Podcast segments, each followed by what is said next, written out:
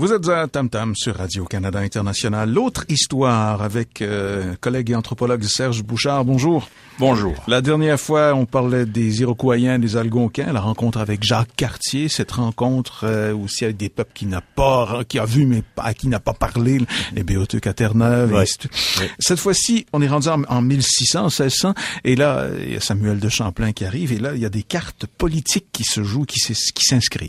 Là, on est, euh, on commence à, mieux reconnaître. D'abord, on a un siècle. Depuis un siècle, on amène des sauvages américains euh, sur la scène européenne et on les étudie. Et vous, vous soulignez le terme euh, sciemment, là. Oui, Ce, ce sont des sauvages, des habitants de la forêt, des gens non civilisés, mais, mais qui posent question. Les, les Européens s'interrogent. Mais soit qu'ils les tuent, soit qu'ils se font tuer par eux, soit qu'ils sont amis mais les ramènent comme esclaves. Mais euh, on les examine en Europe. Vous savez que Montaigne euh, s'est déplacé sur Rouen pour aller les examiner. Et il va, il va écrire ces fameuses, ces fameux textes où il dit, ben, ce sont des gens normaux finalement. Ce sont des gens comme nous. C'est juste, c'est une question de, tout est relatif. Et puis, c'est le début de l'anthropologie moderne, si, euh, si on veut.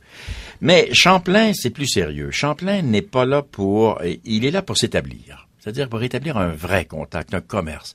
Alors là, il faut apprendre. Il faut savoir que ces peuples existent et il y a de, il y a de nouveaux peuples qui vont apparaître dans la mire. Alors, puis, et puis d'autant plus que Champlain va envoyer des, des, des espions, ou je dirais des, des, des, gens, des jeunes Français parmi ces, à l'intérieur des terres. On ne soupçonne pas la géographie nord-américaine, on ne soupçonne pas l'ampleur spatiale. Euh, Du on- continent euh, à découvrir. On s'imagine que la mer de l'Ouest est quelque part. Et on la recherche, d'ailleurs, le passage de la mer de l'Ouest. On va pas s'imaginer que c'est un bloc de terre qui est aussi vaste, et on va mettre 200 ans, 300 ans à découvrir euh, les terres et les populations. Alors Champlain, lui, va, ne revoit pas les Iroquois canadiens et Hochelagiens qui apparemment ont disparu. C'est un grand mystère de l'histoire. 75 ans après euh, Jacques Cartier, ces gens à Québec et à Montréal ne sont plus là. Les villages ont été brûlés, ils ont évacué. La terre maintenant est algonquienne. Ce sont des Algonquins. Et ça, les Algonquins, ben, Champlain les rencontre. Alors Champlain refait les découvertes et revoit euh, en Acadie les Micmacs. Il va rencontrer les Malécites, Wollastook, qui sont au sud des Micmacs, qui sont de même famille algonquienne, même type de population culturellement parlant.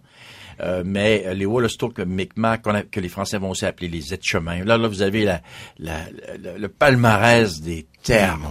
les Micmacs, on va les appeler les Souriquois. Faut, faut vraiment être bon là-dedans là, quand on lit des, des archives pour dire, avant, il parle des Souriquois, il est en train de parler des Micmacs.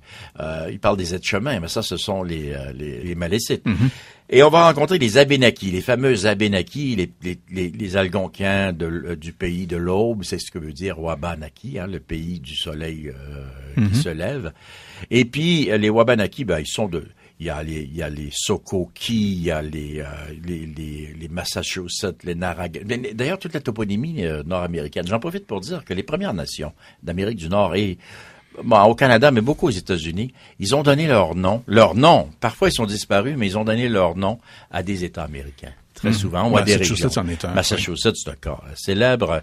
Narragansett, euh, euh, ce sont tous... Shenandoah. euh, bah ouais, ce sont, puis Wampanoag, ce sont tous des noms euh, américains, des noms d'Algonquins, Abénaki. Puis Champlain va les connaître, parce que Champlain va explorer le golfe du Maine. Euh, il va, il va rencontrer ces gens-là, les Abénakis, beaucoup. Mais dans l'intérieur du, go- du, du Saint-Laurent, il va pousser les explorations. Champlain va aller au-delà de l'Outaouais. Et là, il va rencontrer les Algonquins proprement dit. Il va rendre célèbres les fameux Algonquins, euh, qui sont dans l'axe du fleuve Saint-Laurent, de la rivière des Outaouais, qui, qui rentrent à l'intérieur du continent, vers l'ouest, vers les grands lacs vers le lac des Hurons et le lac Ontario, les fameux Algonquins.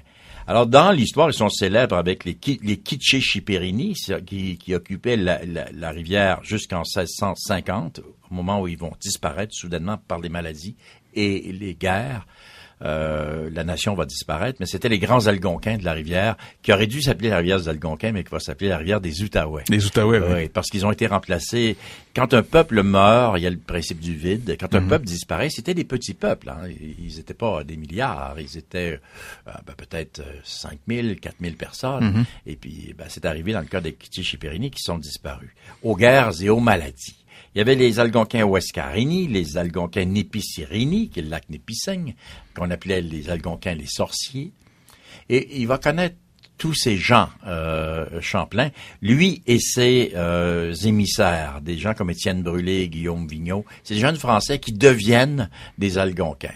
Et au-delà, et qui c'est ça, ça c'est important ça, qui deviennent des Algonquins ces gens. Ben, c'est-à-dire ils vont devenir ils les, fait et cause, les Français quand oui oui quand les Français débarquent, plusieurs des jeunes Français euh, s'en vont à l'aventure dans les grandes forêts nord-américaines et ils vont sans, le terme était sans sauvager. On disait ils sans sauvager. On les perdait à, à la culture européenne, c'est-à-dire qu'ils devenaient amérindiens. Le pouvoir d'assimilation des Amérindiens était énorme. Euh, les Européens de, de basse euh, sans éducation. Là, c'est ceux qu'on traitait comme des, euh, des, des, des, mules, et des ânes et des chiens. La ville populace, quoi. Euh, ouais, c'est ça. Mm-hmm. Quand ils étaient dans la forêt, ben là, ils trouvaient la liberté, ils se retrouvaient une personnalité, mais ils trouvaient aussi des sociétés extrêmement fascinantes. Et celle qui va le plus fasciner certains jeunes Français, dont Étienne Brûlé, bien sûr, c'est la découverte de la population Wendat-Huron, mm-hmm. au lac des, qu'on appelle aujourd'hui le lac des Hurons, en baie Georgienne. Là, on retrouve le même type que les, ce sont des Iroquoiens. Alors, on les a pas retrouvés sur le Saint-Laurent, ils sont disparus depuis Jacques Cartier, mais là, on retrouve des Iroquois très vivants à mm Georgienne. Ce sont les Wendat. Les Wendat, oui. Ils sont confédérés. Là, là, juste pour un petit peu de géographie, on, là, on est dans, au cœur de l'Ontario, la baie Georgienne, lac Grand Lac des Hurons. C'est dans les premiers grands lacs. Euh, juste au nord du lac Ontario, le lac ben, qui s'appelle justement le lac des Hurons. Ça, c'est fascinant. Ce sont des villages construits avec des maisons. Ce sont des agriculteurs. Ils ont, euh, ils, cultivent le maïs, euh, les fèves, les courges. Ils n'ont pas d'animaux domestiques cependant, mhm. mais ce sont, ils sont sédentaires. Alors là, les Français se reconnaissent un peu. Là. Ils voient des petits des villages, ils vont dessiner ça. Et les Wendat, les Hurons, vont devenir des grands alliés des Français avec les Algonquins. Ils sont amis avec les Algonquins et, puis là, bien, ils font un pacte politique avec les Français. Et ça, ça nous donne, ils vont, en effet miroir, apparaît une autre population très importante, les Iroquois de l'État de New York. Alors, vous avez les Hurons du lac euh, des Hurons et les Iroquois de l'État de New York qui sont en face l'autre lac, le lac Ontario. Et ça, ils sont pareils aux Hurons. Même langue, ou à peu près, même culture, un État confédéré, ce sont, ce mhm. sont des, des, des, confédérations, des matriarcats, et de la descendance est du côté des mères, ce sont des sociétés claniques mhm. féminines, et ce sont des sociétés guerrières. Et à l'époque où les Français les rencontrent, ben, ces populations, j'en profite pour le dire, sont parfois en compétition comme dans n'importe quelle région du monde, les Hurons étaient les ennemis mortels des Iroquois. Ils étaient plus puissants que les Iroquois, plus nombreux que les Iroquois. Ils terrorisaient les Hurons tout, tout le nord-est de l'Amérique. Il valait mieux être amis avec les Hurons. Euh, et ils étaient très aussi arrogants. C'était la lingua franca entre Amérindiens. C'était le Huron. Le Huron. Le Huron. Les Hurons n'apprenaient pas d'autres langues. Vous apprenez ma langue il y a une langue, c'est la mienne. Alors, tous les Indiens étaient polyglottes un peu. les Hurons étaient unilingues. L'être humain ne se corrige pas, c'est toujours la même chose. Le plus fort est unilingue et tous les autres euh, doivent apprendre la langue. Alors, euh, l'Amérique nous donnait une leçon euh, normale d'humanité. Alors, pensez donc à la Confédération des Wendat au lac des Hurons, les Iroquois, qui avaient cinq nations, qui, qui, ont traversé les siècles jusqu'à mhm. aujourd'hui. Les Sénéca, les Oneida, les Cayugas, les Onondaga et les fameux Mohawks. Euh, qui s'appelaient en fait les Agniers. Alors les Hurons avaient aussi leur confédération, les quatre fameuses nations Huronnes, les, les Atignawantan, Que les Français connaissaient très bien, tout le monde connaissait, mais aujourd'hui personne ne se rappelle de ces de ces noms. Pourquoi vous pensez qu'on voulait demander d'ailleurs?